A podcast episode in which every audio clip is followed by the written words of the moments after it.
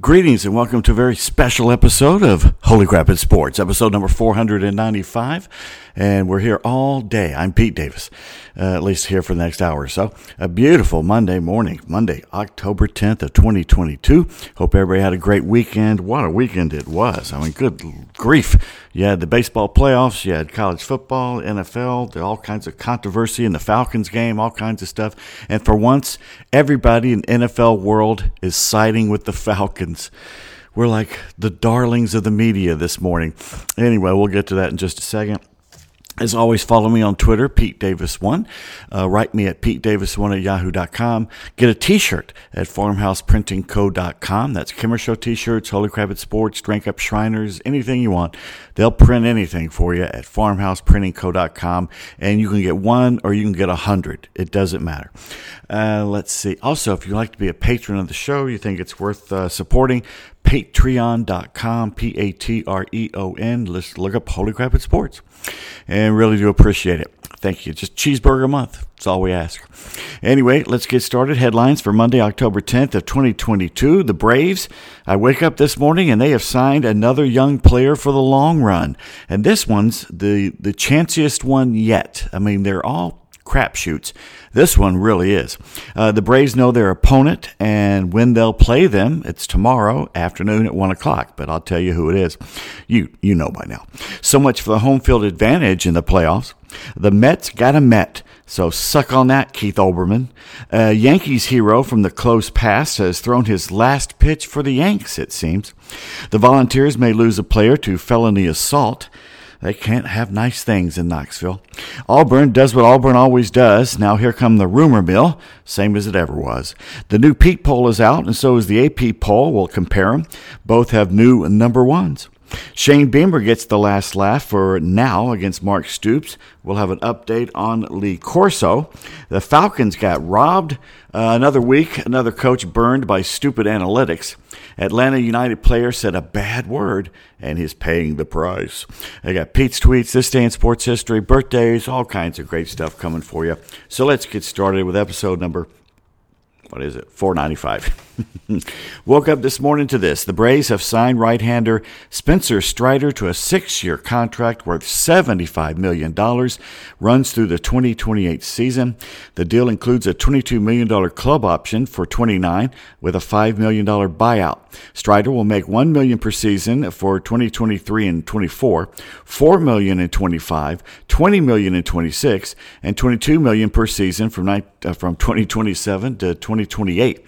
The deal will be worth 92 million over 7 years if the option is exercised. The 23-year-old went 11 and 5 with a 2.67 earned run average in 31 games, 20 starts this season, struck out 202, allowed just 86 hits. The 6 foot, 205 pound native of Columbus, Ohio, became the first pitcher in Major League history to strike out over 200 with fewer than 100 hits allowed. Uh, the righty became the third rookie in Braves franchise history to strike out 200 in a season and the first in the modern era. Just 16 rookies have done so in baseball history, Yu Darvish doing so most recently uh, 10 years ago.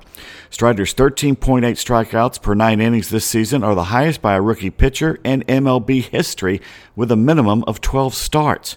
And he became the quickest pitcher in history to ever reach 200 strikeouts in a single season when he eclipsed the mark in his 130th inning. Hall of Famer lefty Randy Johnson held the previous record.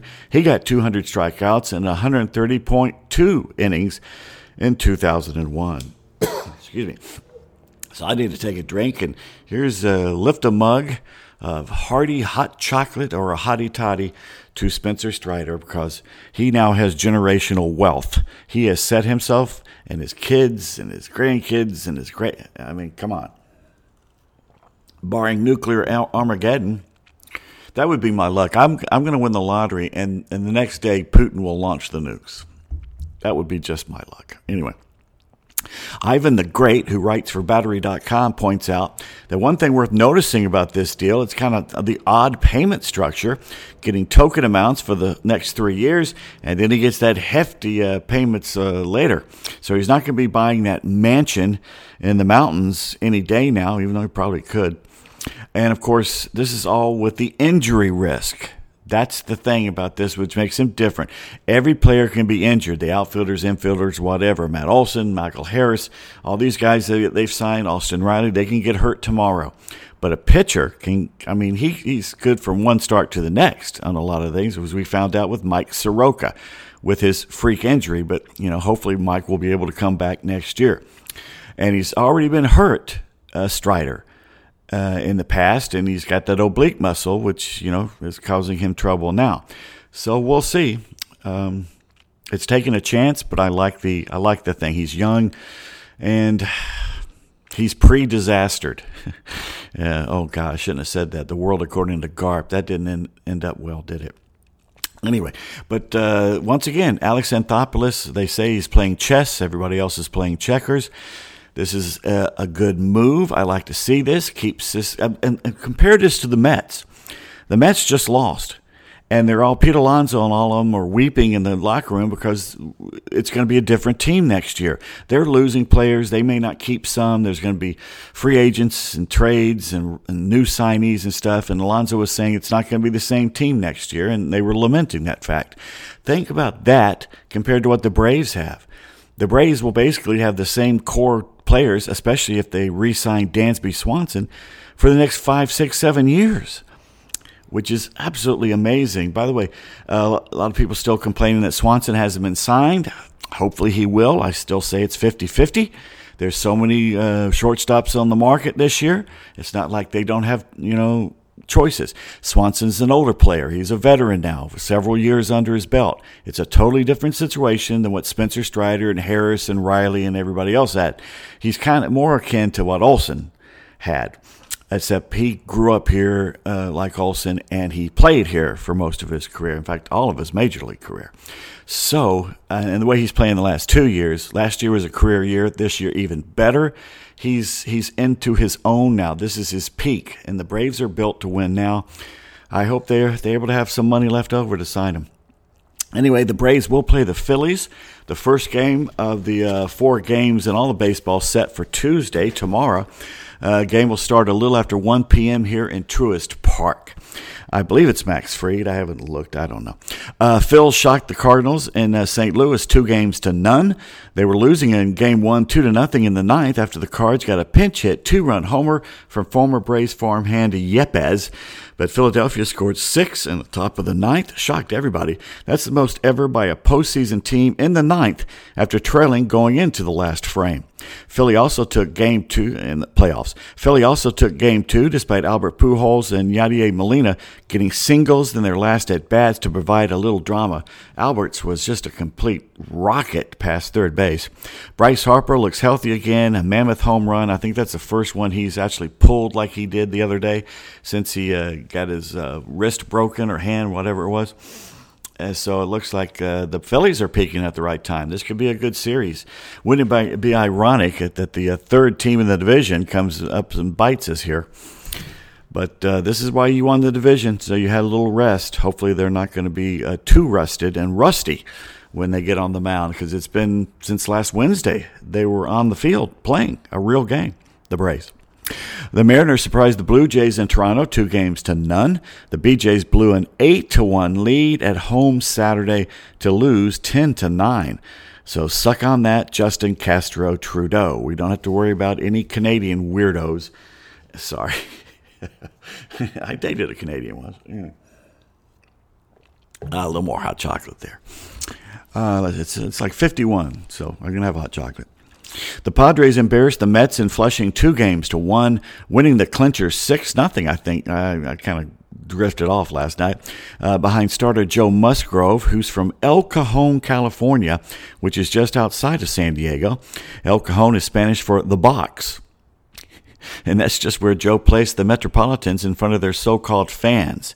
I say this because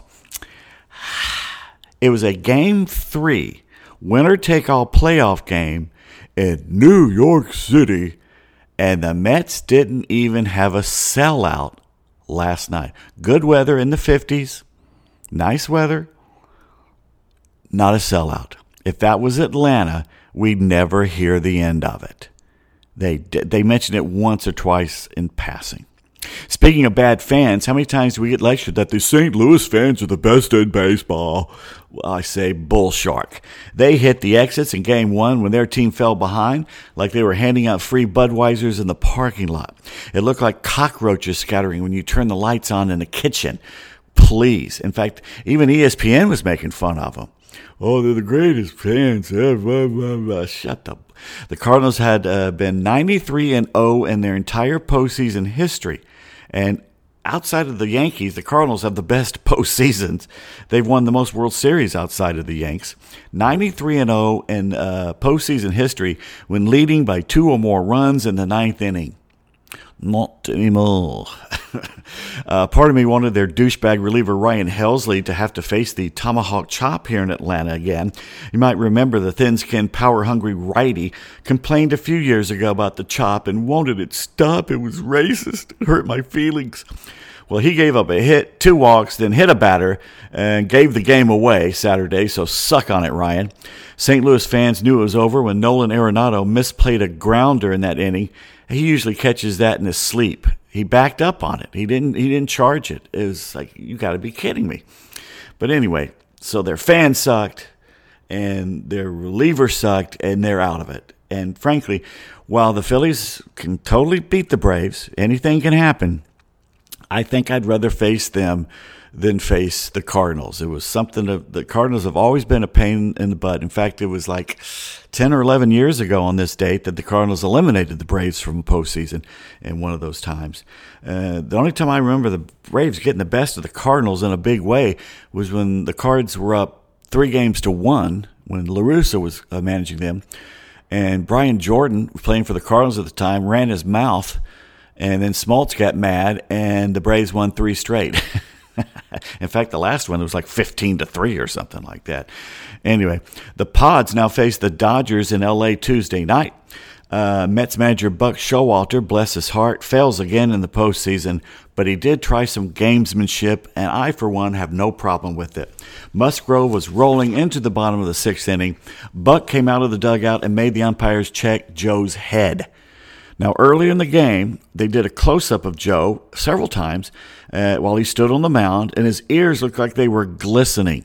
The rest of his face was had a little sweat, but his ears were glistening. Somebody actually likened it to a Krispy Kreme glazed donut.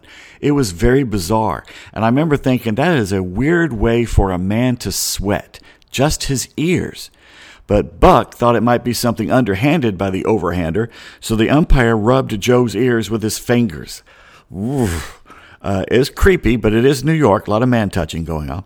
Now, I'd feel sorry for Showalter, but he's a Met, so he made his bed hard. Go lay in it, like my great grandmother used to say. Andrew McCutchen tweeted that Musgrove might have rubbed something called red hot on his ears to help him focus because I know that burning ears always makes me perk up and pay attention. What the hell? Anyway, the Mets got one lousy hit last night. That hasn't happened too much, and I'll tell you about that coming up in Pete's tweets. I loved hearing the Let's Go Padres echoing throughout Citi Field during the game. A long offseason awaits the Mets. They face decisions on Diaz, Bassitt, uh, Carrasco, and likely their ace, Jacob DeGrom, who has indicated he plans to opt out of his contract. Taijuan, I think he's tired of playing in New York. I think that's the problem there. Taijuan Walker has a player option for next season, but he can choose free agency. The Mets have indicated to another free agent, Brandon Nimmo, uh, they have uh, would like to extend their relationship. We'll see. Seth Lugo and Adam Ottavino are other key members of the bullpen, also free agents. Now compare that once again with what the Braves are doing. Every team's going to have changes, but we will see. New York Co- uh, Post columnist Mike Vaccaro blames the Mets ousting on the butterfly effect. Uh, that's kind of like chaos theory if you watch Jurassic Park. That's when a butterfly can flap its wings in China, which leads to a hurricane in the Caribbean. Uh, Vaccaro writes that Austin Riley letting that dribbler up the third base line go foul Sunday a week ago when he could have fielded it fair and eaten the run with the bases loaded, which would have put the Mets up four to one, probably chased Charlie Morton from the game. That was his butterfly flapping. Remember that was the last game of the series with the Mets. They were already up three three to one in that game. The Mets season was downhill from there. As Vaccaro writes, the ball rolled foul the butterfly went to work, and winter has fallen on Flushing Meadows. Yeah, that's that's that's a good line right there. Winter's not coming; it is here for the Mets. Uh, meanwhile, the voice of the Mets, TV guy Gary Cohen, who seemingly has an opinion on everything from rain delays here in Atlanta to Yankees highlights being played during Mets games, did not like Buck Showalter's antics. Here's his quote Gary Cohen. Let me phrase this the right way. Buck Showalter is completely in his rights to ask the umpires to check a pitcher for foreign substances. It's up to the umps then to decide whether it's an appropriate thing to do. I thought that considering the circumstances, down 4 nothing, sixth inning, season on the line, it smacked of desperation and it was fairly embarrassing. I thought for Buck to do that in that spot. It was not necessary. As it turned out, Musgrove was not cheating. If you're going to pull a stunt like that, you better be right, and Buck was not right. End quote. That's what Gary Cohen said. That's like Chip Caray coming out and criticizing Brian Snitker after a move. Do you think that's going to happen? Uh, I feel Buck was trying to get into Musgrove's head and the Padres' heads, and it was worth the chance because the damn season was on the line. San Diego hitters kept stepping out of the batter's box and calling time the whole game against Chris Bassitt, an attempt which I think worked to get under his skin and get under the Mets' skin. And Musgrove was a hero, basically, by holding the Mets to, I think he went seven innings and the Mets couldn't even touch him. He was, I've seen him pitch before, and that kid was pitching. He was throwing things that you're just not going to hit it. It was absolutely amazing uh, the way he was throwing last night. And the Padres, right now, if they get past the Dodgers, which you know, they have such a mental block with the Dodgers, believe me, I lived out there for three years. The Padres have had a mental block about the Dodgers in L.A for 60 years now, ever since 1969 when they came into existence. So it's not 52. Sorry, it's 50. It's 53 years. Sorry, not 60. But they really do have a complex out there, and it goes all the way from the team to team management to the fans. San Diego is always the little brother of LA. They know it, and they're not happy about it. And uh, and I tell you, if I, well, I'm not going to say anything like that. Uh, but anyway, uh, what else we got? The Guardians, the only team to win a home series. I mean, the whole thing was set up for if you got the better record, you got the home field advantage, and it only worked in one case. Uh, they edged Tampa Bay two straight games. Uh, great pitching games for both teams. Uh, forget DeGrom and Scherzer. Cleveland has what I think one of the best one-two starting pitchers in all of baseball with Bieber and that string bean kid. I can't remember his name. Blake Snell must be laughing, still alive in the postseason with the Padres, as his former manager Kevin Cash loses another series. You might remember it was two years ago that Cash pulled Snell when he was with Tampa Bay, who was pitching a no-hitter at the time against the Dodgers and he pulled him, and the Rays went on to lose. Meanwhile, Yankees reliever Aroldis Chapman has been ruled out for the American League Division Series after he skipped a mandatory workout. So they fined him, and it's probably going to end his seven year tenure with New York. The All Star is 34 years old now, probably would not have been on the 26 man roster for the best of five series against Cleveland, which starts tomorrow night. He's had erratic performances and inconsistent mechanics. He doesn't have what he used to have. He hasn't got a save since May 17th. He had been scheduled to pitch batting practice on Friday at Yankee Stadium, but the team said instead he, he went to Miami. Uh, after speaking with uh, Chapman, manager Aaron Boone told the general manager Brian Cashman that he instructed the pitcher to stay away from the club. Uh, I wouldn't sign Aroldis Chapman with. Uh, I hope the Braves don't. But if Alex does, it's because he's a genius and knows more than I do. And is there any better duo in the booth right now? Social media was talking about this over the weekend, and I agree. Former Braves play by play man in Cubs, too, Jon Sciambi, well, he's with the Cubs now, Jon Sciambi and Doug Glanville together. Always entertaining, and Glanville knows his stuff. He's a soft spoken man, but everything that comes out of Doug Glanville's mouth, pay attention to.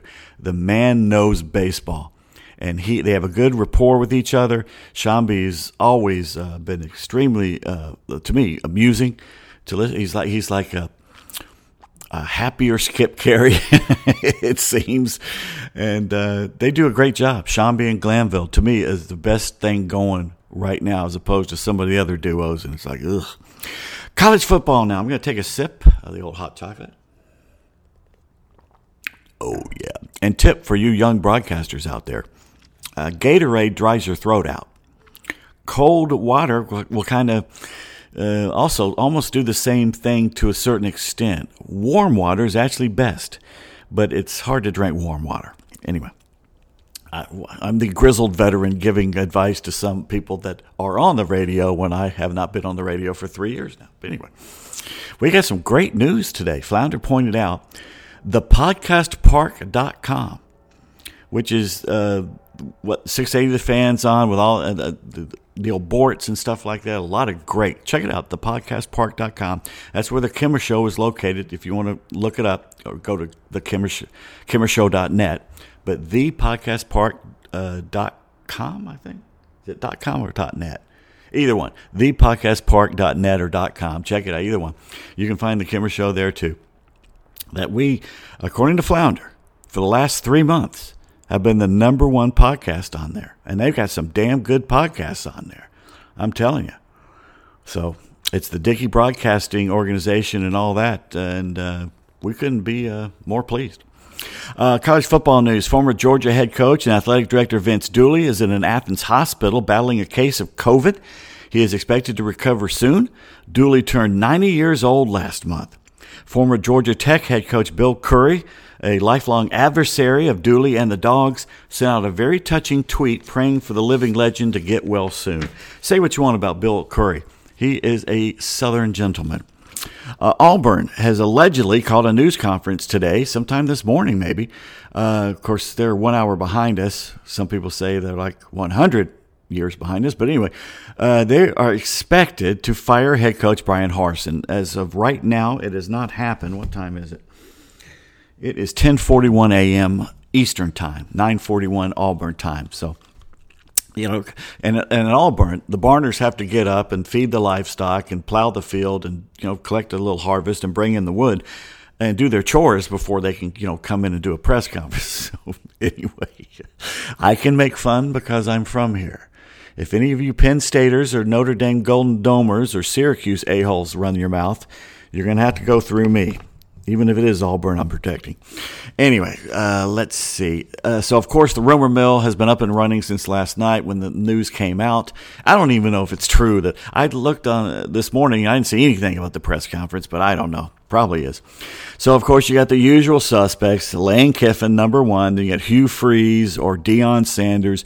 Somebody says Urban Meyer. Urban Meyer's not going to Auburn, is he? No, I don't think so. Uh, good luck to the poor bastard who takes the huge contract. You got to wonder if the BS you have to put up with down there is, is worth it because you'll be there five to eight years, and it doesn't matter if you win a national championship or not, or even play in one, they will run you out of town. They've done it.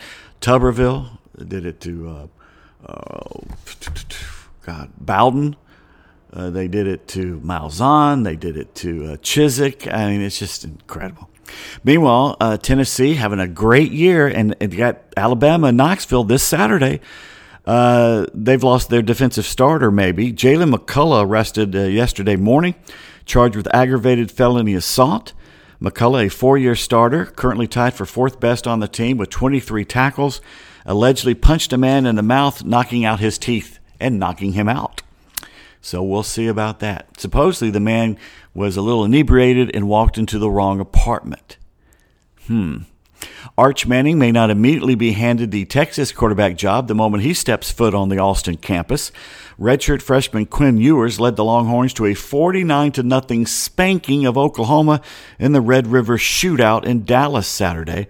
Sooners first year head coach Brent Venables' seat is not hot yet, but it's mighty uncomfortable uh, he better get out and recruit because Oklahoma people are not going to put up 49 to nothing.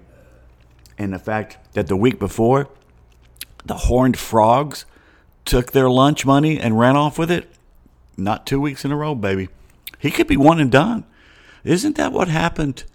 I'm trying to think. There was a coach years ago. Hell, I wrote a book about him. I should remember this guy's name. I forget who he was. He was an African American coach who lasted, what, one or two years before they chased him out of there?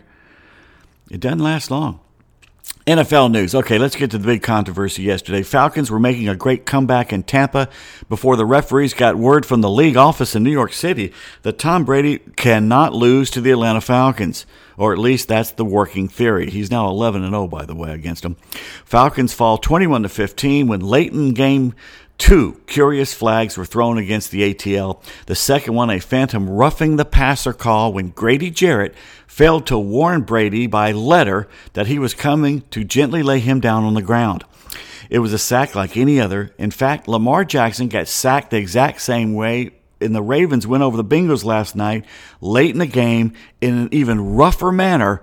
But since his name is not Tom Brady, no flag was thrown.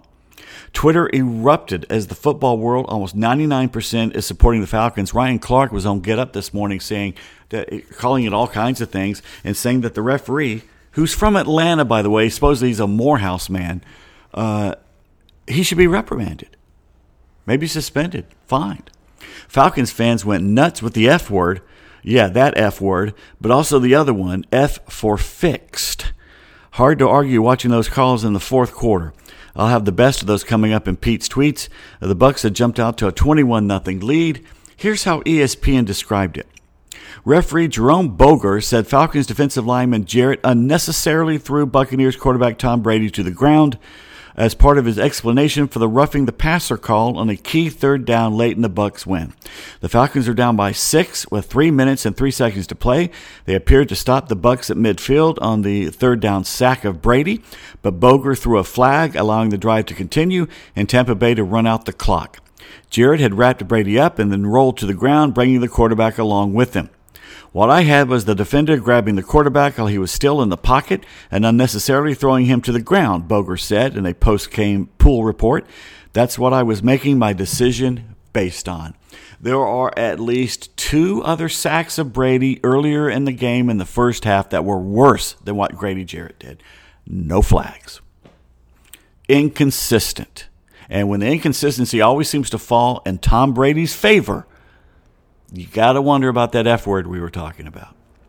And with the gambling thing going on these days, it's just a matter of time before something happens. Uh, if they had it in the NBA uh, and other sports, soccer especially, it's just a matter of time for one of these umps or referees is caught taking money. Just my my opinion. It's not an opinion. It's going to be. It's going to happen. On a weird note, a boy, now some people say he was 10, some say he was older, ran onto the field, tackled hard by a security guard in the second quarter of the uh, Falcons game. A woman identified herself as the child's mama, told AP that he's 10. A police officer said, no, he's not 10, he's older, but he's still a juvenile. Uh, the woman allegedly has several children and was confused about which one jumped onto the field. Where's Bobby? Where's Bobby?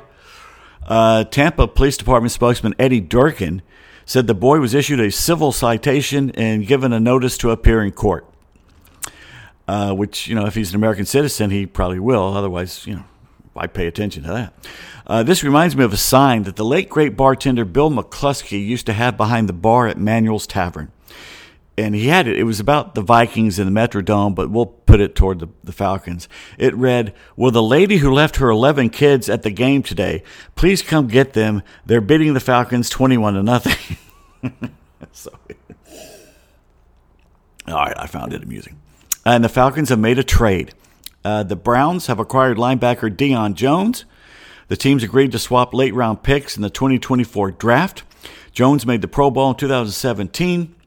He should, should help bolster Cleveland's linebacking corps, which has struggled since losing Anthony Walker to a season ending quad tear in week two. He should help them, but he, he won't. Jones is the last Falcons player given a lucrative contract under the previous regime uh, to have his situation settled as current GM Terry Fontenot and head coach Arthur Smith look toward the future. Let me say something about this. Arthur Smith is growing, in my estimation, every week he had that team ready to play. Yeah, they fell behind 21 to nothing, but they had some bad calls, some, some weird stuff went, went on. They were not going to get blown out, and he brought that team back. Mariota brought that team back. He tried to fumble, but he found, he he jungled the ball again, but he he picked up his own fumble. I'll give him that. Uh, but run the damn ball please run the damn ball more than you throw it with Mariota, which they do. Arthur Smith is gaining my respect. He has that team ready to play. They're two and three. They should have been three and two. The referees stole their chance to go three and two. Imagine that the the Falcons would be three and two, and the the Bucks would have been two and three. But anyway, uh, I really think Arthur Smith has got this team going right direction. Fontenot too. Uh, so I'm willing to give them the benefit of the doubt right now, which, believe me, as long as I've been following this team, that's something. Uh, Jones had been on injured reserve all year, had a shoulder procedure done in the off season. Uh, let's see, they've been trying to trade him for months, trying to work out something. Uh, they had moved on from Jones. They had several. I mean, they signed Rashaan Evans to a one-year deal.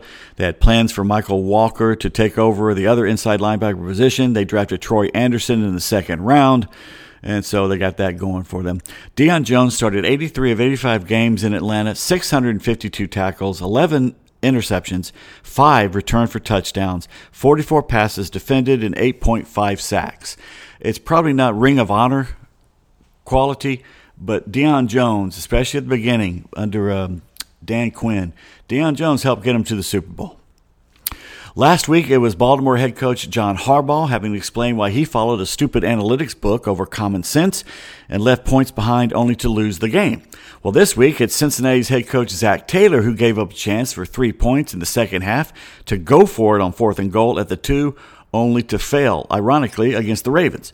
His team lost to Baltimore in a last second field goal, 19 to 17, and Justin Tucker, is he not the man? Amazingly, the Bengals are just 1 and 22. Think about this. Cincinnati Bengals are 1 and 22 playing at night on primetime television. 1 and 22. Uh, the Packers lost again, this time in London to the Giants. and this is a week after Aaron Rodgers says, we're, we're, I am going to play better. Mm-hmm. Once again, after the loss, Aaron spouted some New Age tripe about speaking things into existence, something about words and manifestation. First of all, anytime you use the word manifestation, it usually is not good. This is what happens when you allegedly date a witch. Now, how about just throwing touchdowns and leave the mystical stuff to the Wizards, who I think are in Washington in the NBA. Patriots shut out the Lions 29 to nothing in Foxborough wearing the coolest throwback unis. Red jerseys with shoulder stripes, white pants, and those iconic Colonial Army Patriot hunched over to hike the ball. I've liked that logo since I was a kid, uh, back when Jim Plunkett was there and Steve Grogan and the like. Uh, uh, the guy is complete with tricorn hat and he's hiking the ball. It is classic. Uh, college football news again. Let's go back to that. Shane Beamer got the last laugh Saturday night after South Carolina uh, beat uh, Kentucky upset 24 to 14. During the Gamecocks post-game celebration, Beamer brought up Mark Stoops' SEC Media Days comments Quote, make sure we're classy in our post game with the media, Beamer told his team. Uh, at SEC, I guess, wait a minute. I should have ended a quote there. Sorry. At SEC Media Day, Stoops talked about stupid sunglasses and dancing. Beamer then put on the glasses and started dancing to Soulja Boy's Turn My Swag On. That's right up there with In the Mood by Glenn Miller. During Media Day, Stoops appeared to take a shot at South Carolina and Beamer saying it's easy to change a climate. You can change a uniform, talk a little game, dance around, put on some stupid sunglasses. But to change a culture is at the core, and I'm certain, quite certain, that we've changed our culture at Kentucky. Well, South Carolina improved to 4 and 2 on the season following the upset. Kentucky fell in the poll. I have to look and see if I even have them in my poll anymore. There, they've now got two straight losses in a row after falling to Ole Miss the week before. They have two straight SEC losses, and how great would it have been for if Alabama would have had two SEC losses already? wait, wait, who did they lose to early? They lost. No, they they beat Texas A&M. They should have lost to them. Who the hell am I thinking about? Who? Uh, Anyway, uh, we'll talk about them later. Meanwhile, Alabama State head coach Eddie Robinson Jr. is no fan of Jackson State head coach Deion Sanders. After J State beat Bama State Saturday, the two coaches met at midfield, allegedly shook hands, kind of, and then Robinson put his hand, his left hand, on Deion's chest and pushed him away. Sanders stood there with his arms out, like, what the hey? Afterwards, Robinson had this nugget of joy. Let me find this for you here because this is a classic, and there's I think there's some bad words here, so I'm going to warn you. There's some bad words here. from uh, Mr. Watch again. Come on, dude. Uh, come on, turn on. Here, come on. Uh, watch. Oh, now it's now it's playing around with me. Now it's the, it's the circle of death, as we like to say. Turn that on. Let me. Sorry. Let me try it one more time. Turn it back on. Put that to the side. Get that there. Maybe someone's already taken it down from where I had it. That looks like to be the problem here. Uh, I tried it before I started doing it this morning about an hour ago and it worked fine, and now it's not. So, wherever I got it from, it looks like they have taken it down off the internet. Anyway, Eddie Robinson went on for like over a minute, just basically railing about Deion uh, uh, Deion Sanders is not SWAC. I'm SWAC. He's not SWAC. He just helicoptered in. Blah blah blah. He was saying that Deion didn't want to shake his hand, uh, avoided him before the game, so why shake my hand afterwards? Blah blah blah. Uh, Deion had been running his mouth all week, putting down Alabama State because State had uh, put Jackson State as their homecoming game. Robinson says, "I hope we play them next year. I hope they in Jackson, and I hope they put us down as their homecoming game." So if Deion is still the head coach at Jackson State next year, which I kind of doubt it, it'll be very interesting uh, to see these two play each other. Meanwhile, Lee Corso missed his second straight college game day. This time it was in Kansas. ESPN says he's still under the weather, yet they expect him to come back soon. Either way, this is likely the last season Corso will appear live on set. He may do some stuff from his home, though.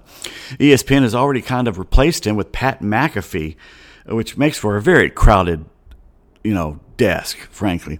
Now I know McAfee is the hottest media guy in sports these days, this side of Peyton and Eli but I still don't quite connect him with college football. He's going to have to grow on me. He's more of an NFL gambling guy to me, and I'm not knocking that or him. He's going to have to be an acquired taste when it comes to talking college football, though. He knows what he's talking about. He's a former player, he's played college and pro. It's just I don't associate him yet with college football, but I probably will in a year or two. Meanwhile, Johnny Manziel took a shot at Texas A&M head coach Jimbo Fisher for that horrendous goal line call with the game on the line in Tuscaloosa. The Aggies blew a chance to upset Alabama for the second straight year, but Haynes King, the quarterback for the Aggies, pulled a Matt Ryan and threw short of the end zone. Manziel said it was one of the worst calls he'd ever seen in his life, and he should know he threw enough of them in his short NFL career. He made a lot of bad calls on and off the field. Some soccer news here. Atlanta United midfielder Santiago Sosa, great name, has been suspended for three games and issued an undisclosed fine after he used an anti gay slur in his team's match against the New England Revolution October 1st. I don't know what it was, but I do want to know. Sosa is just 23. Get this. He is also required to attend LGBTQ plus allyship training. Does that not sound like indoctrination and grooming to you? He's a grown man. He's 23. Fine him. Tell him if he does it again, he's out for half a season. But to make that man have to go sit eh, with a group of people he may not want to be with because of his own beliefs. Now, he shouldn't have said the word. I'm not defending that. What I'm saying is to have him to go through a damn seminar and training where he's going to probably be berated and lectured to. Are you kidding me? He's a grown ass man. Uh, afterwards, a gay man will be allowed to attach electrodes to Sosa's testicles, too. They didn't mention that. The club does not condone the use of harmful or disrespectful language towards any person, especially if other people can hear it, fans or whatever. Santiago is extremely remorseful and personally apologized to the player. He has also requested additional resources from Major League Soccer's Players Association to grow from this incident. Please, do you have any pamphlets I could take home? Sosa missed Atlanta's final game of the regular season at home to the New York City FC Sunday. As well, he will miss the first two games of the 2023 season. United have already been eliminated from playoff contention, and they had the balls to tweet something yesterday after a win or something like that, not over the weekend.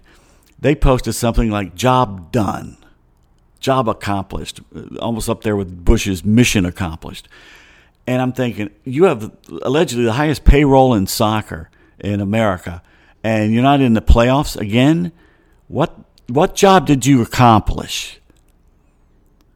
I don't know how they could have taken the most exciting thing to hit Atlanta since the Braves playoff run here, and they've turned it into a losing squad. And they went from the, from going to the championship game and losing it to winning the championship game to changing coaches, completely getting the wrong guy in here. They had the most exciting offensive minded team in the history of uh, MLS, and they went out and hired a Dutch defensive guy, which who destroyed the mojo, and they've never gotten it back.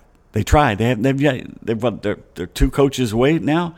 They have not got it back, and they seem to be getting worse. How could you spend all that money and have that fan support and suck so bad? and kill it, kill the mojo so quickly. Arthur Blank.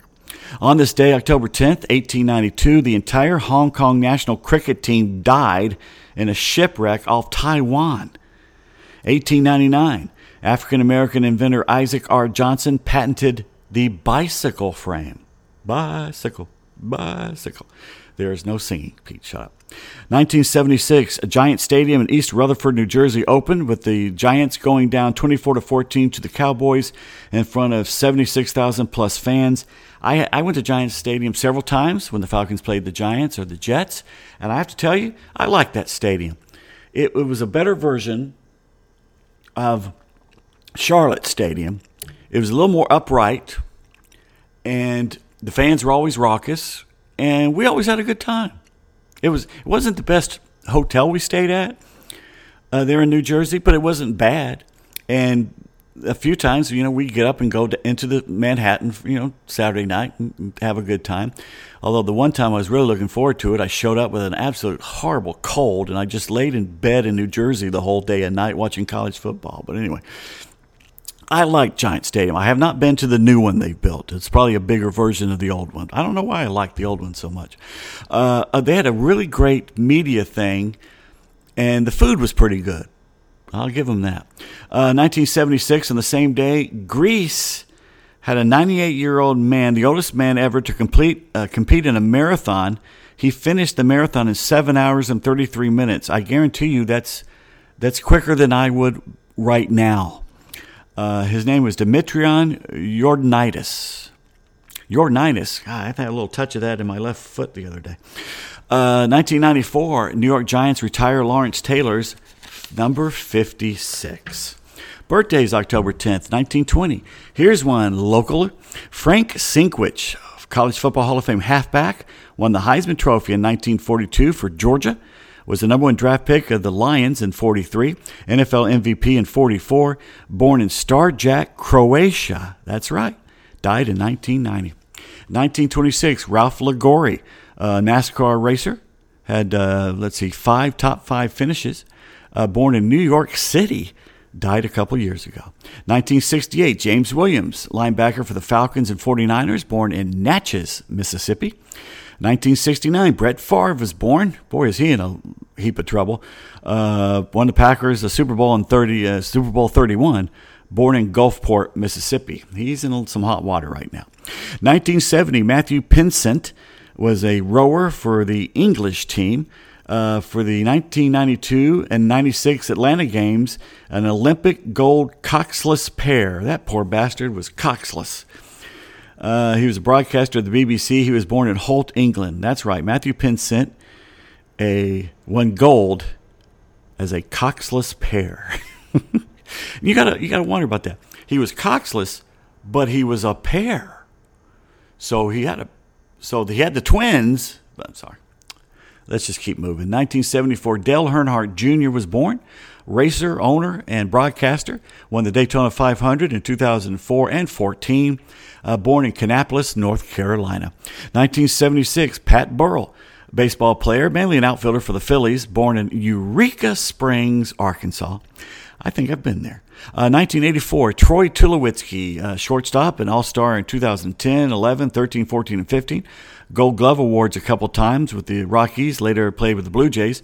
Born in Santa Clara, California. This guy was a Hall of Famer, but injuries took him off that track. It was a shame.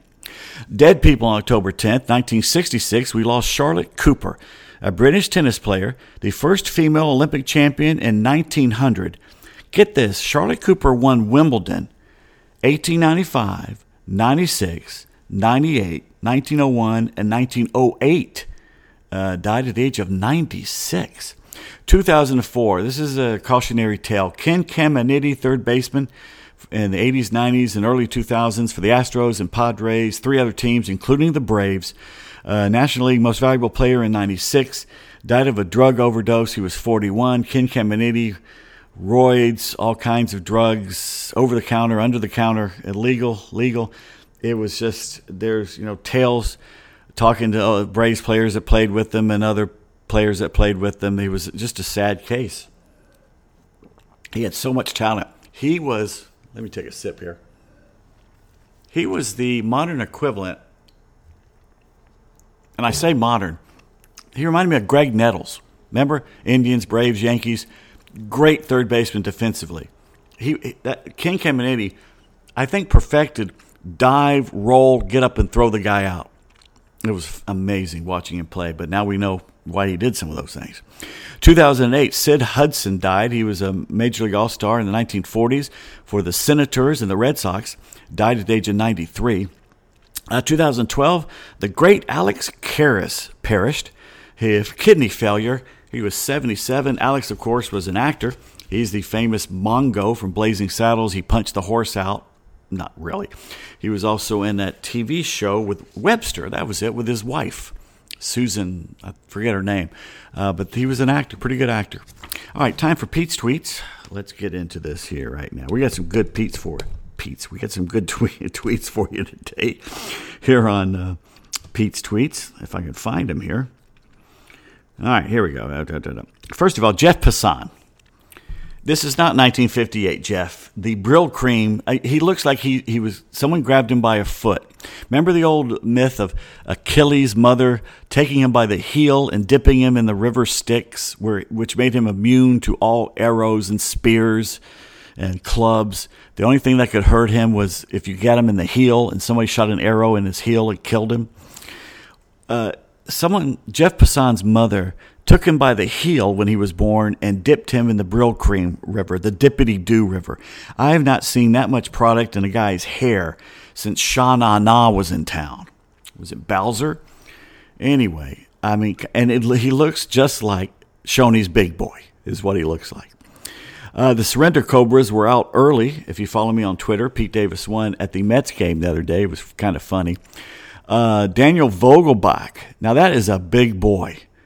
And uh, I said Vogelbach is German for sausage casing. One person seemed a little offended by it, but uh, still funny. What else we got here? Uh, one guy looked like a 58 year old Peyton Manning at the Mets game. It was it was shocking. I had a lot of great memes and uh, gifs that I put out. By the way, if you follow me on Twitter, one kid looked like Lawrence Arabia. It was pretty funny. That was my masterpiece tweet over the weekend. I, I must say. All right, here we go. Mets. Uh, let's see. In postseason history, Major League history, Max Scherzer gave up seven runs and four home runs in a single game. It's only happened once before. 1939, Gene Thompson of the Reds in the World Series did it. Other than that, Max Scherzer. Now, here's the thing about Scherzer. I'm going to say DeGrom's probably out of New York. I don't know if he's coming to Atlanta. I don't know if I want him here. He's hurt all the time and they're going to, I don't know if he's worth all that money if he's going to be hurt so much. Scherzer is not the Max Scherzer of just two years ago. Remember last year he couldn't pitch for the Dodgers against the Braves? And he and Kershaw were both hurt, helped the Braves out a lot. Uh, Kershaw's not hurt this year. That kind of sucks. But anyway, um, Scherzer, last year and this year, he's not a shell of his former self because he but toward the end of the seasons, and he's what now 38, something like that. It ain't going to get any better. It's unlike, unlike Justin Verlander, who's found the fountain of youth in Houston. I mean, he had an ERA under two this year, 18 wins.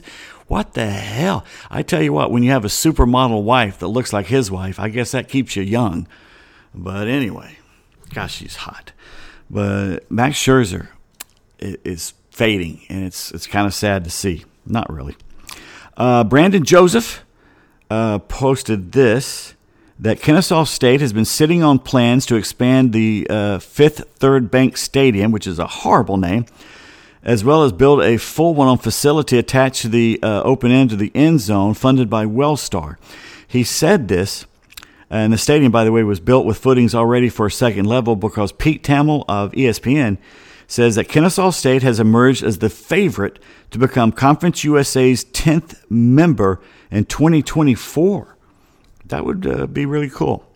All right, here's the most consecutive wins in Major League postseason history when you lead by multiple runs entering the ninth inning. Now, like I've mentioned earlier, the St. Louis Cardinals from 1926 to 2020, 93 times in a row they won. They didn't win on Friday. So that broke that streak. The only team with more, uh, the Yankees had 166 and still do from 1921 to now. The Braves are third with 63 uh, from 1914 to now. And the Giants, New York and San Francisco, have 63, tied with the Braves 1905 to 2016. So their streak was snapped. Okay, what else we got here?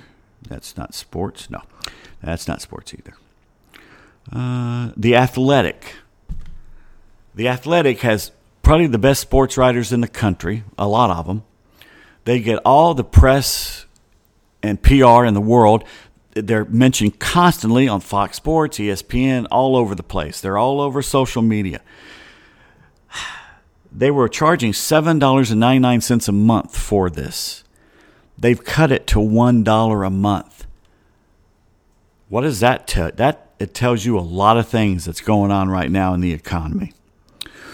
Oh, let's see. Here's kind of a sports thing. Teach a man to fish and he'll eat for life. Give him someone else's fish and he'll vote for you. uh, Brett McMurphy tweets Oklahoma fans are petitioning ABC to cut into the Texas game for any Aaron Judge at bats or for any reason at all.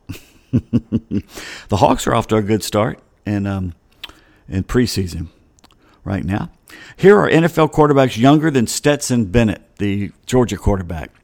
NFL with a start this season, too. Justin Fields of the Bears, Justin Herbert of the Chargers, Jalen Hurts of the Eagles, Trevor Lawrence of the Jaguars, Davis Mills of the Texans, Tua Tagovailoa of the Dolphins, Mac Jones of the Patriots. If Mac Jones doesn't look out, Bailey Zappe is going to take his job. Trey Lance of the 49ers and Zach Wilson of the Jets, all younger than Stetson Bennett. All younger than Stetson Bennett. There was a great uh, posted on video. The Cleveland game, I think Saturday, lasted 15 innings. Nobody scored until the 15th inning. Imagine sitting there that entire game, watching every pitch, four hours, 57 minutes, 15 innings. And when the guy, the Guardian, hit his uh, game winning home run in the bottom of the 15th, you weren't watching. There's a big fat guy behind home plate in a big white uh, Cleveland jersey who literally everybody in the whole ballpark is watching the home run hit. He is turned around fumbling in his man purse for his last Baby Ruth bar. And he's fumbling around. He looks like Chris Farley. And as soon as he hears the hit, he, he turns around and looks. And I swear, as the ball is leaving, he thinks about that baby Ruth again and he almost turns around to go get it. And then he turns back around going, No, I need to watch the home run because this is the game. And he pulls his sunglasses up and down like Chris Farley does in the meme. It was uh, pretty damn funny. I thought it was funny. Funny enough to make a meme from it. Let's see what else we got here. I'm trying to think. No, that's not there. Okay. excuse me, Max Homa is a pretty good follow. He's a golfer. He's got a good sense of humor. He's from uh, L.A. or someplace. Dirk Winterbach, who hails from South Africa and now is in America, he claims, says maybe can't lay, but Max Homa is just shit at golf. Wow, Max Homa had a breakout season this year. So Max Homa says after looking at this guy Dirk Winterbach's uh, avatar, which is a f- picture of him, you look like a knockoff version of the guy in movies that used to be a popular high school football player, but now pumps gas in his hometown wearing his Letterman jacket that clearly does not fit anymore. Damn. Don't mess with Max Homa. Ralph Russo tweeted that teams with fired coaches went 4 0 today in college football. uh, let's see. Uh, Jayson Stark says the Blue Jays were 18 0 this season when scoring nine plus runs. They'd won their last 54 games in a row when scoring nine plus runs, but they just lost 10 to nine, uh, which sends them home for the winter after leading by seven in the sixth inning. That is just wow. Mm. Uh, let's see. The Indian, I mean, the Guardians will not beat the Yankees but their pitching will make it close a little bit. Greg Price tweets that UMass decided to troll conservative Christian Liberty University by having their game against them be a Pride Day. Uh, they went on to lose to the Christians 42 to 24. Uh, let's see.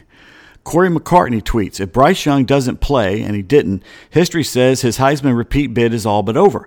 Just five players have won missing a game. Angelo Bertelli in 1943, John David Crow of Texas A&M in 57, uh, Charles White of USC in 79, Vinny Testaverde of the Hurricanes in 86, and Charlie Ward of the Seminoles in 93. I think Bertelli was Notre Dame, but I'm not sure. He could have been Army. Uh, let's see what else we got here. No, that's not it. There was a picture someone pointed out when DeGrom left the game the other night that Buck Showalter squeezed his right butt cheek. Eh, that was a good meme. David O'Brien covers the Braves. Braves went 11 and 8 against the Phillies during the regular season.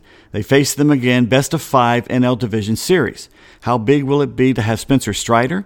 In four games, three starts against the Phillies, Strider went 4 0, a 1.27 earned run average, 34 strikeouts, 7 walks, and 21 and a third innings pitched. Mm, mm, mm. Let's see. Johnny Manziel. Every single practice, you have a goal line period in practice these type of situations, like the fourth and goal. That's a joke of an ending for the Aggies. That's true. Mm, what else we got? So Matthew Vincent says about Alabama for a team that wins so much, their fan base is awfully insecure. I did a rant about this a few weeks ago when Alabama fan attacked me. Auburn fans not much better these days, but uh, for as much as Alabama's won, they are the thinnest skinned college football fans. I'm not kidding. Tim Brando said, Look, I love Alabama, really enjoy the state, its people, and its beaches in the summer, but when it comes to football, I never cease being amazed at their insular views and insecurities. I made much of my reputation in the SEC, but I'm their Benedict Arnold now. It's laughable. I tell you, it's it's noticeable. The great Brett Barney, a good friend of mine, is a huge Alabama fan. He's not like your typical Alabama fan. He's not that thin-skinned. He, he he's been around sports long enough. He knows he, he knows well. He's been outside of Alabama. He knows where the real world is. But anyway, Ross Dellenger said there are 15 unbeaten's in FBS now. 15 unbeaten teams FBS.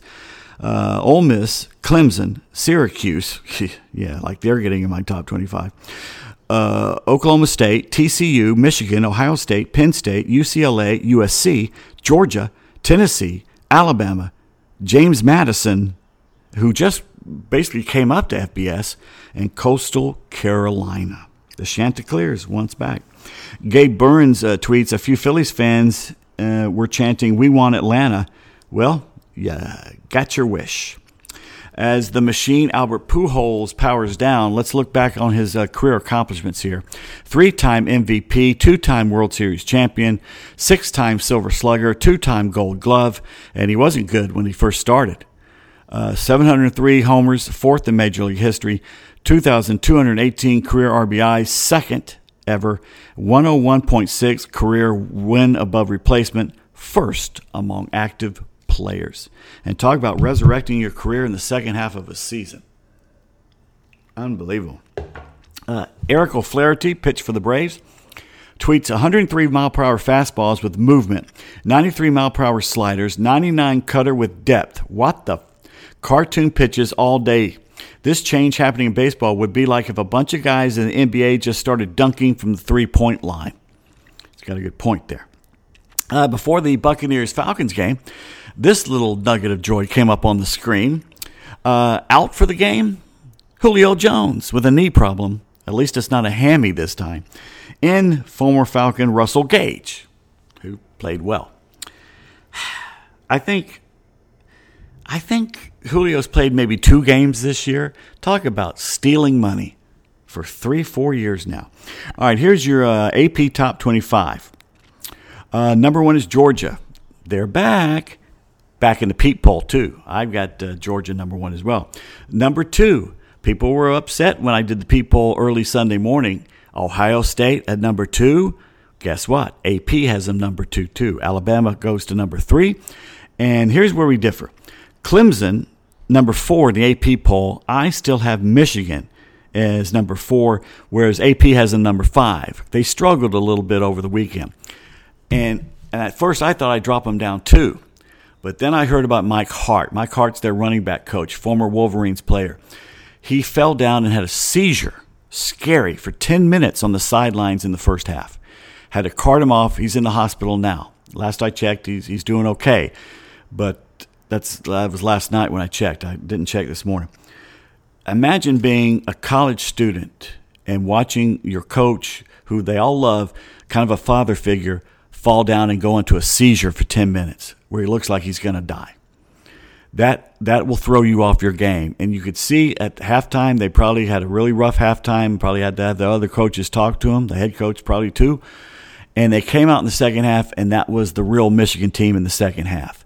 I'm giving them a pass. Now, if they struggle again next week, they're out of the top four. But I'm giving them a pass this week because they showed in the second half what they really were. And uh, to overcome the fact of almost losing their coach right there in the first half. Well, and they did lose him for to be able to coach right then there. That was a little little tough to go over, and there's no way I was going to take him out for doing that or drop him for that. Number six is Tennessee which is higher than I have them, but I have them in the top 10. And uh, if they take care of Alabama next week in Knoxville, think about this. That's what I was trying to think of earlier. If the Aggies had beat Alabama in Tuscaloosa, and then next week they go up to uh, Tennessee and lose, Ole Miss would have been number one in the West. This could have been our year. Well, let's put it this way, and I'll say this right now: the Rebels are not as good as they were last year with Matt Corral, even though they seem to be getting better. They looked bad in that first half, but I don't know what Lane Kiffin said to him at halftime, but they came out and kicked Vandy's butt in the second half. But Ole Miss is going to lose more than one SEC game the rest of the way. The schedule gets really rough from here here on out. I mean, it's been it's been cupcake. I'll admit it's been cupcake pretty much up till now.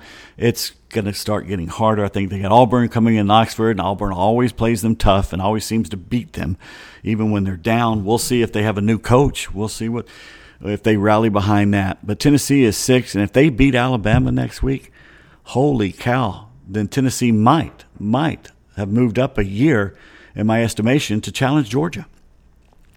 Uh, all you Volunteers fans, what do you think about Josh Heupel now? Southern Cal is seventh, and Oklahoma State is eighth. That's a little low for me. Ole Miss is ninth, and then Penn State is tenth. Looking down the list here, you got TCU 13, Wake Forest 14, North Carolina State 15, Mississippi State 16. Uh, let's see what they got Syracuse 18th. Pff, please. Uh, Texas 22nd, Kentucky 22nd. So they got them tied. Yeah. And James Madison 25th. That's interesting. We'll get to the Pete poll uh, a little later.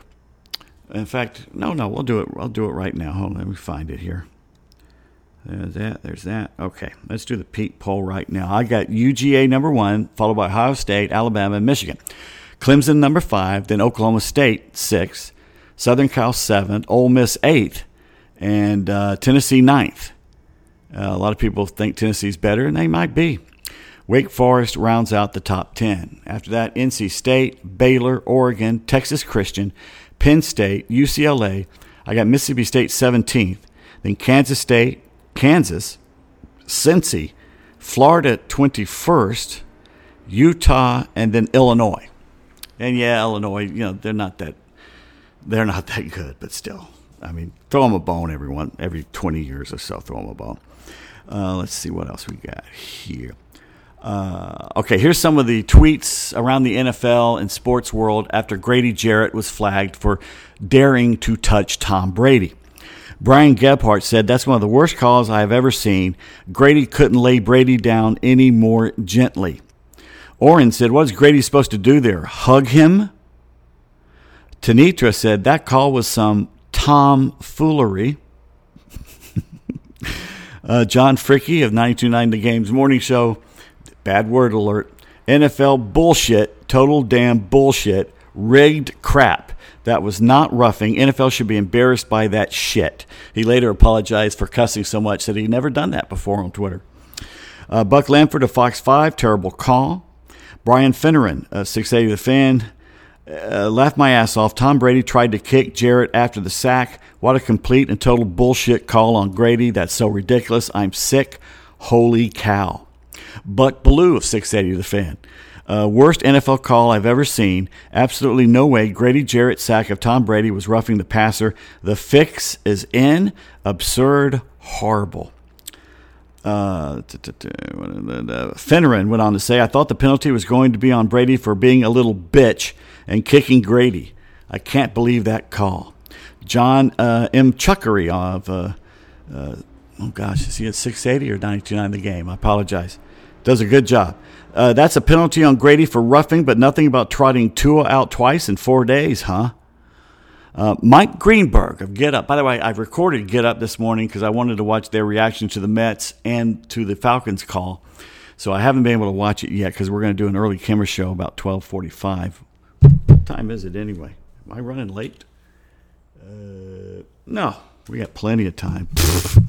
Mike Greenberg of ESPN said the roughing call they just gave to Brady might be the most embarrassingly bad NFL call in five years, and there is zero chance they call it for any other quarterback. Maybe Patrick Mahomes. I don't know. But yeah, Tom Brady. They need him in the playoffs. They need him. I think he's come back one year too long. Uh, the Bay Buccaneers said, got the W at home. Can you believe that? They bragged about it. Okay. Garrett Futch may have put the coldest tweet out there. I'm glad Brady's wife is leaving him.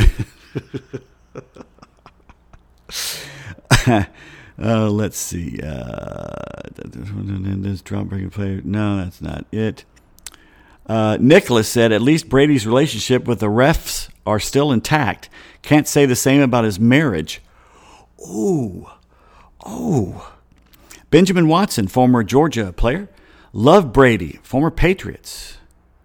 Uh, I think he played for Georgia. Love Brady. He should be the only player that can be tackled by two hand touch until he retires. But since that has not happened yet, that roughing the passer call on Jarrett was the most horrible call I've seen in a long time. Shameful, pathetic, cost the Falcons a chance to win late. Mm.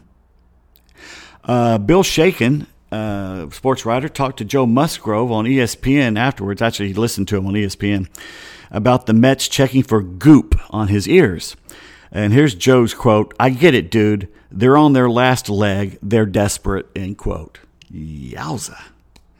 I'm telling you, if Yu Darvish is on his game and Musgrove is on his game and Blake Snell is on his game with something to prove, and Juan Soto starts hitting again, which I don't know what's up, what's, what's wrong with him. They, they tried to break down his swing the other day, and that it's not the same, but he is completely, he's hitting like 230 or something in San Diego. I mean, what's up with that? Uh, Sports Talk Atlanta, Jake put out Banners Fly Forever, and he put up a New York Mets banner that reads, Beat the Braves in a series in July.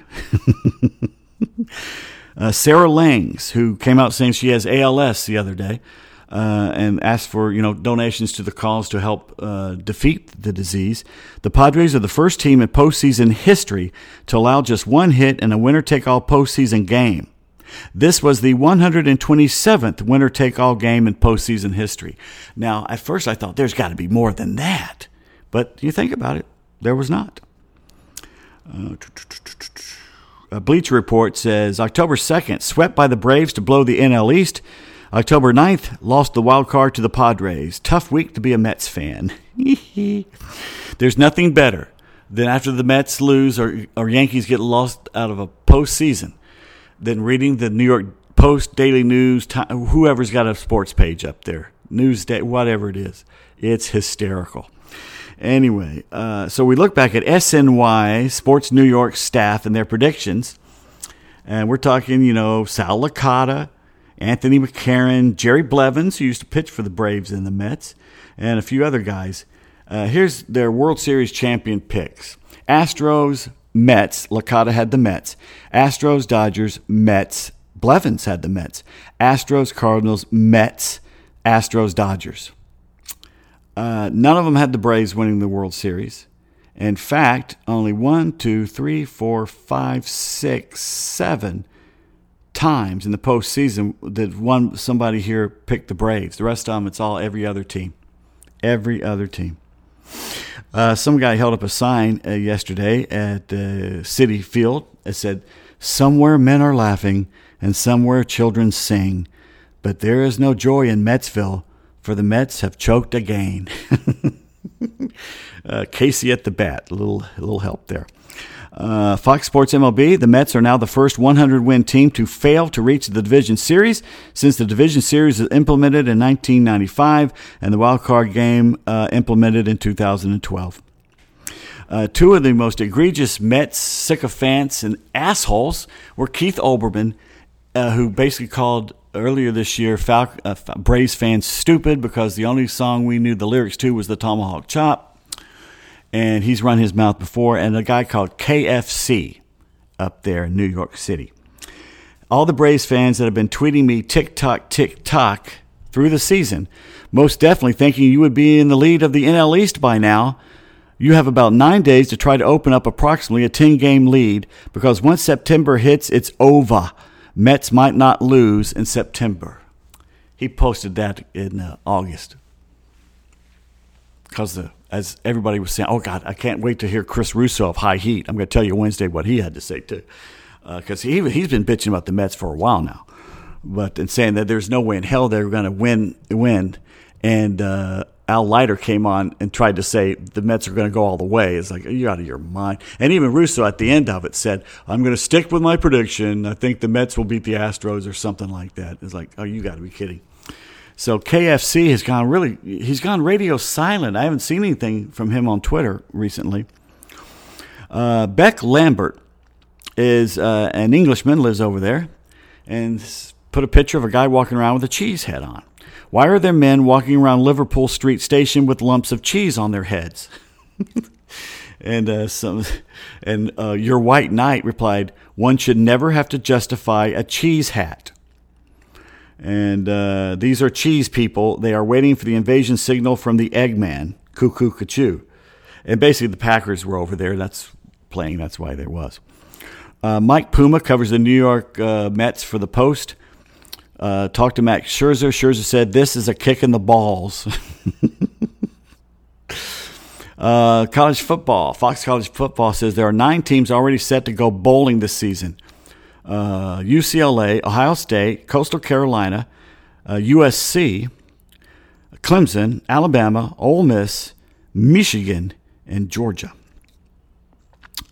Mike Clevinger will get the ball for game one at Dodger Stadium against the Dodgers. Mike Clevinger of the Padres had a 9.69 ERA against LA this season, according to BR Walkoff. That is not good. Gwinnett Striper said, So we can fully admit it now. Narco by Timmy Trumpet is kind of a banger. All right, what else we got here? In fact, Trumpets was trending on Twitter last night. Um, the fewest hits in a potential elimination game in Major League postseason history. You have the 1990 NLCS Pirates, one hit. Uh, that was not the Braves. That was, uh, I don't know who did that to them in 1990. Uh, uh, let's see. What is this? Cleveland. 19 the yeah the Indians in 1995 World Series Game Six. Tom Glavine and Mark Wohlers held them to one hit. I was there. Uh, then in 2000 NLDS, the Giants were held to one hit. And in 2022 NLWC wildcard round, the Mets held to one hit. And the Mets, the only one that it happened to at home. Mm-hmm. Eric O'Flaherty, when a pitcher is locked in and your offense looks hopeless, why not try to something, do something to throw him off his game? Who cares how it looks? If Musgrove would have gotten rattled and given up a three spot, everybody would be praising Buck Showalter. He's absolutely correct. Uh, Baseball Gifts says at 36 years, the Mets World Series drought is now longer than the Marlins at 19, Phillies at 13, Nationals with three, and the Braves at zero combined. Baseball.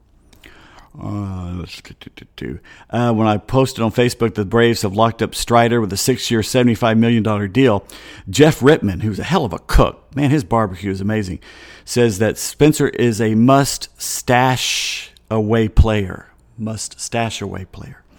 Pretty good. Pretty damn good. And that's Pete's tweets. Gonna take a sip. Ugh, what time is it? There's no way it's 1014. It is 11:30. I got to get a move on. I got to take a shower. Everybody would appreciate if I took a shower before I left the, the apartment. Today in baseball history, October 10th of 1904, the last day of the season, uh, on one day of rest, Pilgrims right-hander Bill Dinneen beat Jack Chesbro when the 41-game winner uncorks a ninth-inning wild pitch, which snapped a 2-2 tie against the Highlanders. Wow. Uh, 1916, in Game 3, Charlie Ebbets became the first owner he was of the Dodgers, to raise the price of a World Series grandstand seat to $5, up from 3 bucks. 1920, Indians Bill Wambsgans, one of the great names of all time, the only player in World Series history to complete an unassisted triple play. He made a leaping catch, stepped on second base, tagged the runner arriving from first. Silence engulfs Cleveland's League Park as the hometown fans try to digest what just happened. 1923, in the first postseason game ever played at Yankee Stadium, veteran New York Giants outfitter Casey Stengel became the first player to hit a World Series homer in the Bronx ballpark. He broke a 4 4 deadlock in the top of the ninth with an inside the park round tripper off Joe Bush. The game one matchup is the first Fall Classic contest broadcast nationally. October 10th, 1924. Uh, the score tied 3 3, one out in the bottom of the 12th, game seven of the World Series. Senators backstop Muddy Ruel lifts a high catchable foul pop up, which Giants catcher Hank Gowdy misses when he stumbles over his own mask. Given a second chance, Ruel then doubles and eventually scores the winning run, making the Senators world champs for their only time. 1948 until the Dodgers host the 1959 Fall Classic at LA Coliseum. The largest crowd to attend a World Series game jammed to Cleveland's Municipal Stadium to witness the showdown between two future Hall of Famers. Uh, Braves lefty Warren Spahn beat Bob Feller and the Indians in Game 5 of the Fall Classic 11 to 5 in front of 86,288 fans. 1956, Game 7 of the series. Johnny Kucks sorry, K U C K S, allowed just three singles. He blanked Brooklyn 9 0 to give the Yankees their 17th World Championship. In the last postseason game played at Ebbets Field, the 24 year old right hander ends the game by striking out Jackie Robinson. It turns out to be the Dodger infielder's final major league at bat when he decides to retire instead of reporting to the New York Giants in the offseason. I'm not playing for the Giants, he said, and he quit. October 10th. We didn't quit, he retired. 1957, the 5 0 victory over the defending world champions in Game 7 at Yankee Stadium. Milwaukee, the Braves, captured their first World Series championship since the Miracle Braves of 1914 in Boston. The most valuable player is 30 year old right hander Lew Burdette. He pitched three complete game victories, including the shutout that day. 1964 at Yankee Stadium, Mickey Mantle facing Barney Schultz Schultz, I know nothing, slams the first pitch at the bottom of the ninth inning out of the Bronx ballpark, giving New York a dramatic 2 to 1 walk off victory and a two games to one advantage over St. Louis in the Fall Classic. The Cardinals would go on to win and end the Yankees dynasty, which went all the way back to 1920. The mixed game winning round tripper, his 16th uh, World Series homer, broke the mark set by Babe Ruth, made Mickey the fifth major leaguer to end a World Series game with a home run. 1968, Bob Gibson set the mark for total strikeouts, 35 in the World Series, went the distance in his eighth consecutive World Series game. Imagine that. Lost Game 7 to Detroit 4 to 1. The only time the Cardinals righty, who had a 1.89 postseason ERA, did not finish a Fall Classic contest was in his first appearance in 64 against the Yankees when he went eight innings. That's how dominant. That's why he's, if I have a pitching staff, my all time great, he's one of the right handers. October 10th, 1970, the first World Series game played on artificial turf. Boo. Boog Powell, Ellie Hendricks, and Brooks Robinson homer to power the Orioles over the Reds 4 to 3 in game one at Riverfront. Uh, 1973, during oral arguments in front of the U.S. Supreme Court, Potter Stewart is handed a note with the startling news that Vice President Agnew, Spiro Agnew, had just resigned. But there was something else on the note. The message also informed the Republican Justice Stewart a big Cincinnati Reds fan, that the Mets were winning in the NLCS 2 to nothing. 1978. Before the start of Game 1 of the World Series, the Dodgers retired Jim Gilliam's uniform number 19, honoring their coach who had died suddenly two days ago due to a massive brain hemorrhage. The 49 year old former All Star LA infielder, the first player not inducted into the Hall of Fame to get that tribute. 1993, the BBWAA sports writers select Chicago slugger Frank Thomas as the American League MVP. First baseman ranked him on the top 10 of the league's nine offensive categories, hit 317 with 41 homers and knocked in 128 runs for the division winning White Sox. Of course, now he, the Columbus, Georgia native, has moved on to do some very interesting TV ads. She'll like it too. Uh, October 10th, 2005, Rafael Palmeiro, asshole, avoids perjury charges when a congressional subcommittee decides not to prosecute him following his investigation. They should have. The former Orioles first baseman DH had piqued the legislators' interest when he tested positive for steroids four months after pointing his finger at the committee during a Capitol Hill hearing, emphatically denying that he had used performance enhancing substances. Every time a Democrat shakes his finger at you, you know damn well they're lying. See Bill Clinton. 2008, earlier in the day, Phillies manager Charlie Manuel learns of his mother's death at a Virginia hospital.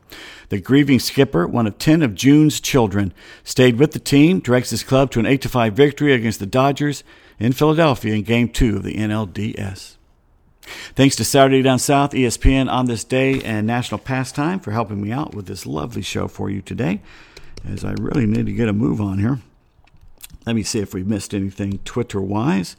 Let's see if Auburn's fired anybody. It's been a few minutes. Uh, Anthony says about the Spencer Strider signing I submit the batch of long term signings with this group has been one of the most brilliant things this organization has ever done. High praise. High praise indeed. Uh, let's see. I'm trying to find. Uh, Spencer Strider, quote, I couldn't imagine being anywhere else. It's the people that make this a really great place. Ole Miss has lost their tight end Michael Trigg for the season with a broken collarbone. We can't have anything nice. Uh, Chick McGee you know, on the Bob and Tom show. Did Mike Greenberg just say shit on the air? Very impressive if he did. Hey, I got to really watch that show now. Uh, Max Fried, of course, will be the game one starter for the Braves. By the way, Matt Rhule is so fired. Uh, the Panthers' offensive ranks since last season, uh, they're either last or 28th in almost every category, offensive category that matters. Mm. In fact, yeah, he just got fired. Sorry. That's why they were talking about him. Adam Schefter says former Panthers head coach Matt Rhule now leaves the Panthers being owed north of $40 million. Now, okay, if Auburn does fire Harsin, Matt Rhule was a pretty damn good coach in college. It was it Temple and Baylor? that he came from? It's one of those Texas schools. Pretty good college coach.